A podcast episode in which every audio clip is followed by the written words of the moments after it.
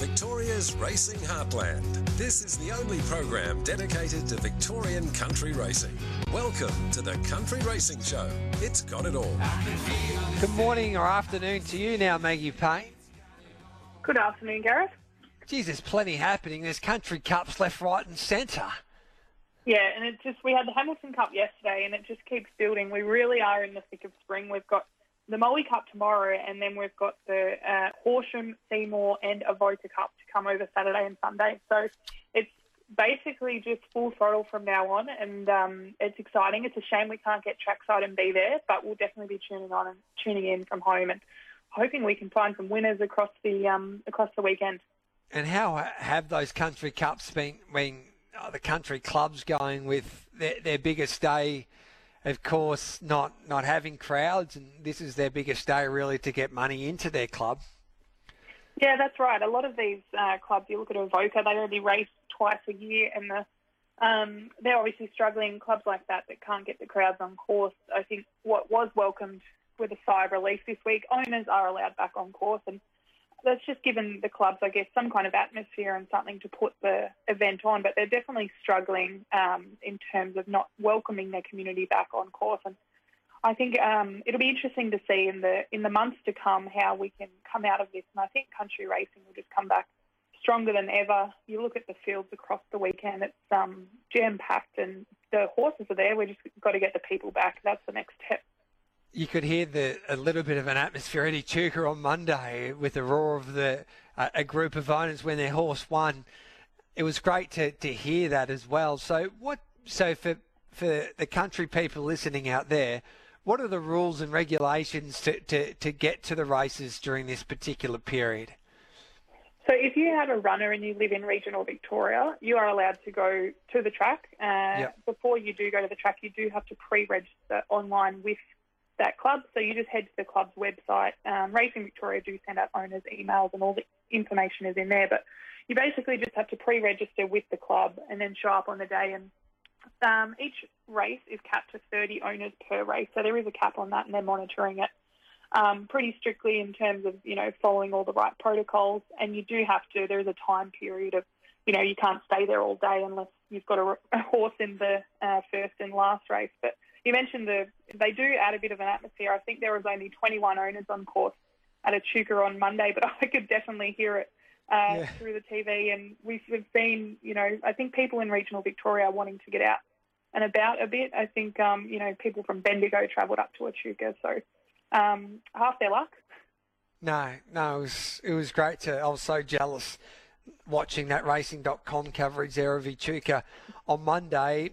We had the Cranbourne Cup there on Sunday, and it was a terrific day, a wonderful program there for, for Cranbourne Cup Day. Matty Cumani and Freddie Kersley combined to take out the cup, and um, the Hamilton Cup was yesterday as well, Maggie. And I think everybody, I think, eh, involved with that decision to postpone that meeting because the, the track played pretty well.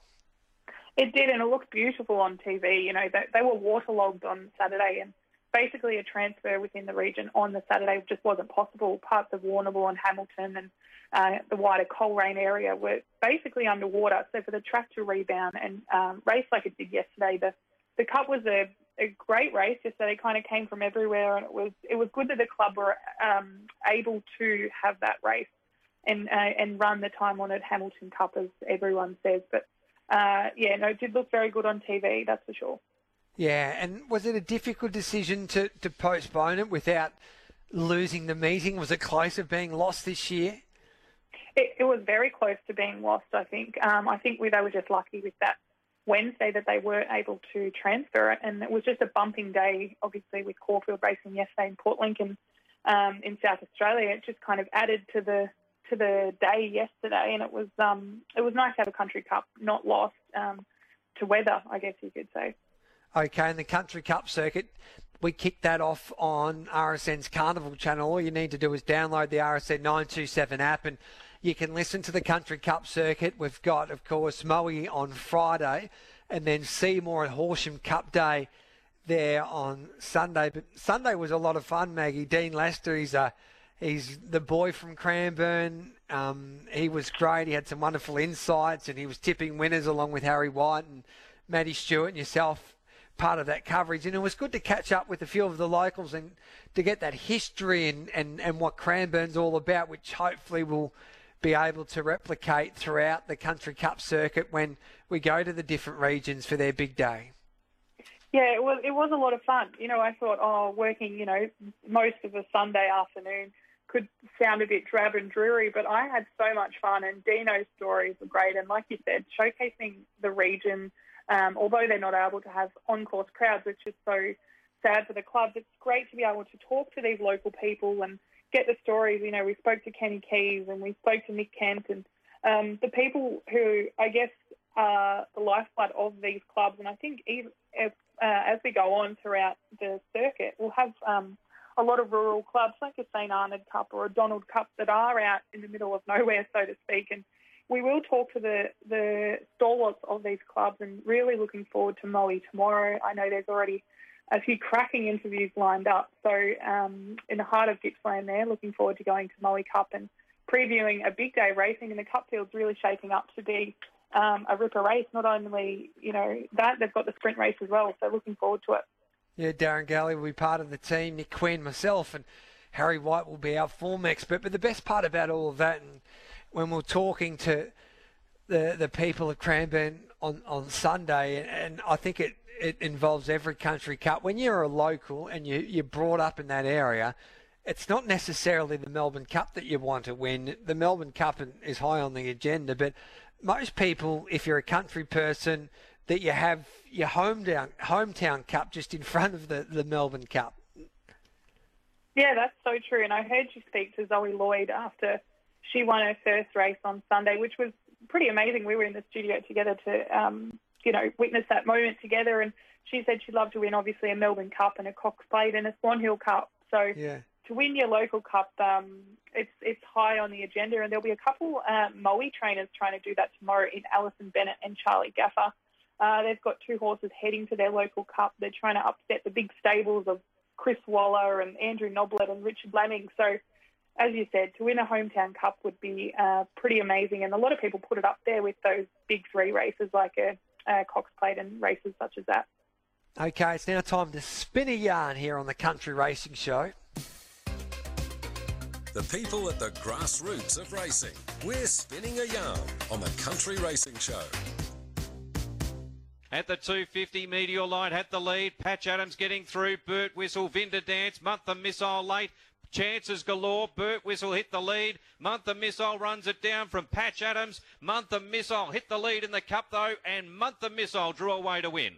Month of Missile a length to Burt Whistle. Yeah, there was a little bit of pace up front in that Hamilton Cup there yesterday. And Month of Missile, the horse from Mount Gambier, flashed down the outside to win the Hamilton Cup there yesterday, trained by Belinda O'Loughlin, and she joins us now on the Country Racing Show to spin a yarn. Uh, good afternoon to you, Belinda, and congratulations. Good afternoon. Thanks very much. Were you expecting that? Um, definitely hoping for it, yes. well, she has been in consistent form for your uh, stable, Belinda, and you are a regular, you know, in the Victorian racing scene. You are based at Mount Gambier, just over the border. But how have you found it, I guess, in the last few weeks or months in terms of COVID and preparing your horses um, out of Mount Gambier? Um, it's almost impossible for us because as always, uh, we don't have the jump outs here in southeast of South Australia. So we use the jump outs and everything over in Victoria, which um, are run regularly and very smoothly over there at places like Casterton and Coleraine Hayden. Hunting out on those. Um, and I would normally do about 75% of my racing over the border. So it's restricted opportunities for one little stable with the code. Um, but sometimes if it's worth it, it's worth the great adventure of getting a horse over the border and having to be there, you know, b- beforehand, a couple of days in someone else's stable, and and uh, two big favors week. And luckily enough, worked out for us yesterday.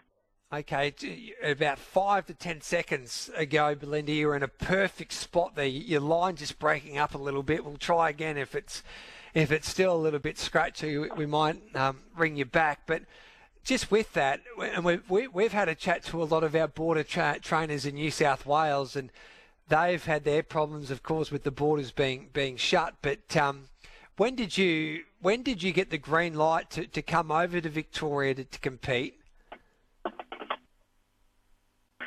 Um, we, we, haven't got a South Australian um, participant can't come to Victoria at all.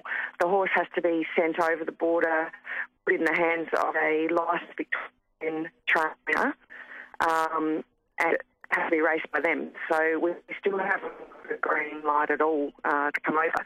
They never stop Australian horses from entering Victoria or Victorian horses from entering South Australia at any stage. So. Okay. And Belinda, she's just been a consistent galloper for your stable. Um, how how long has she been with you? I, I think she came from Paul Preusker and she's had six wins, so you can't get uh, much better than that, can you? No, no, she's been absolutely fantastic when she came to the stable. Um, I was the lucky beneficiary of.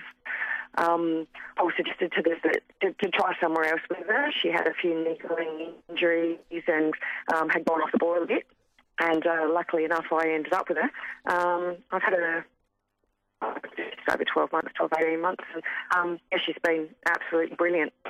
She tries and tries and a great little mare.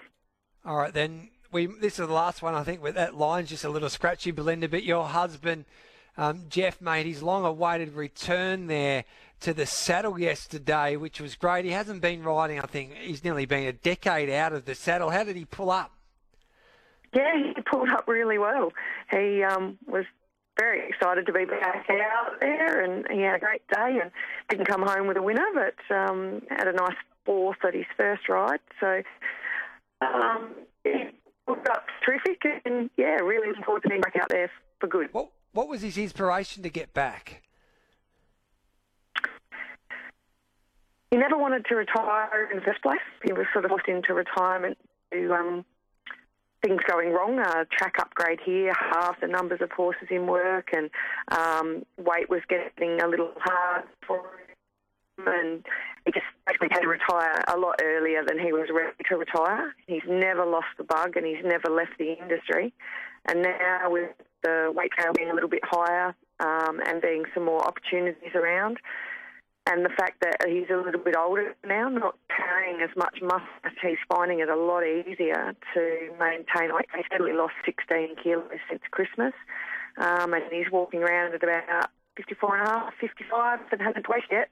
So, um, really enjoying that side of it. And so, yeah, he's just hoping to to get back out there and ride in the southeast, and hopefully, if the COVID ever disappears, to be able to pop back over to the Western District. Yeah, great stuff. Well, we wish him the best of luck and well done yesterday taking out the Hamilton Cup Belinda with um, Martha Missile that flashed down the outside to win that race. Thanks very much for your time as always.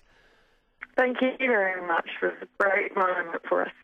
There's Belinda. Well done, Belinda. Belinda O'Loughlin joining us there. It was a great story. And that, that Jeff O'Loughlin story, Maggie, is a terrific yarn. So out of the out of race riding for for 10 years basically, and as Belinda just pointed out, a lack of opportunities forced him into an early retirement. But he's lost 16 kilos since Christmas.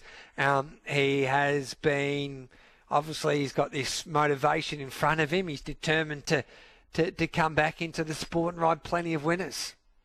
Yeah, it sounds like Jeff's got a bit of um, unfinished business there, and we did see him return yesterday at Penola after 10 years out of the saddle. and uh, it'll be interesting. I noticed that Belinda did have a horse in the race, which he didn't take the ride, so I don't know how that went down. But um, no, it'll be interesting to follow him. And, and like Belinda said, once the borders are lifted, he'll uh, probably get a few more opportunities across the border. But great to see him make his return. That's pretty remarkable after 10 years.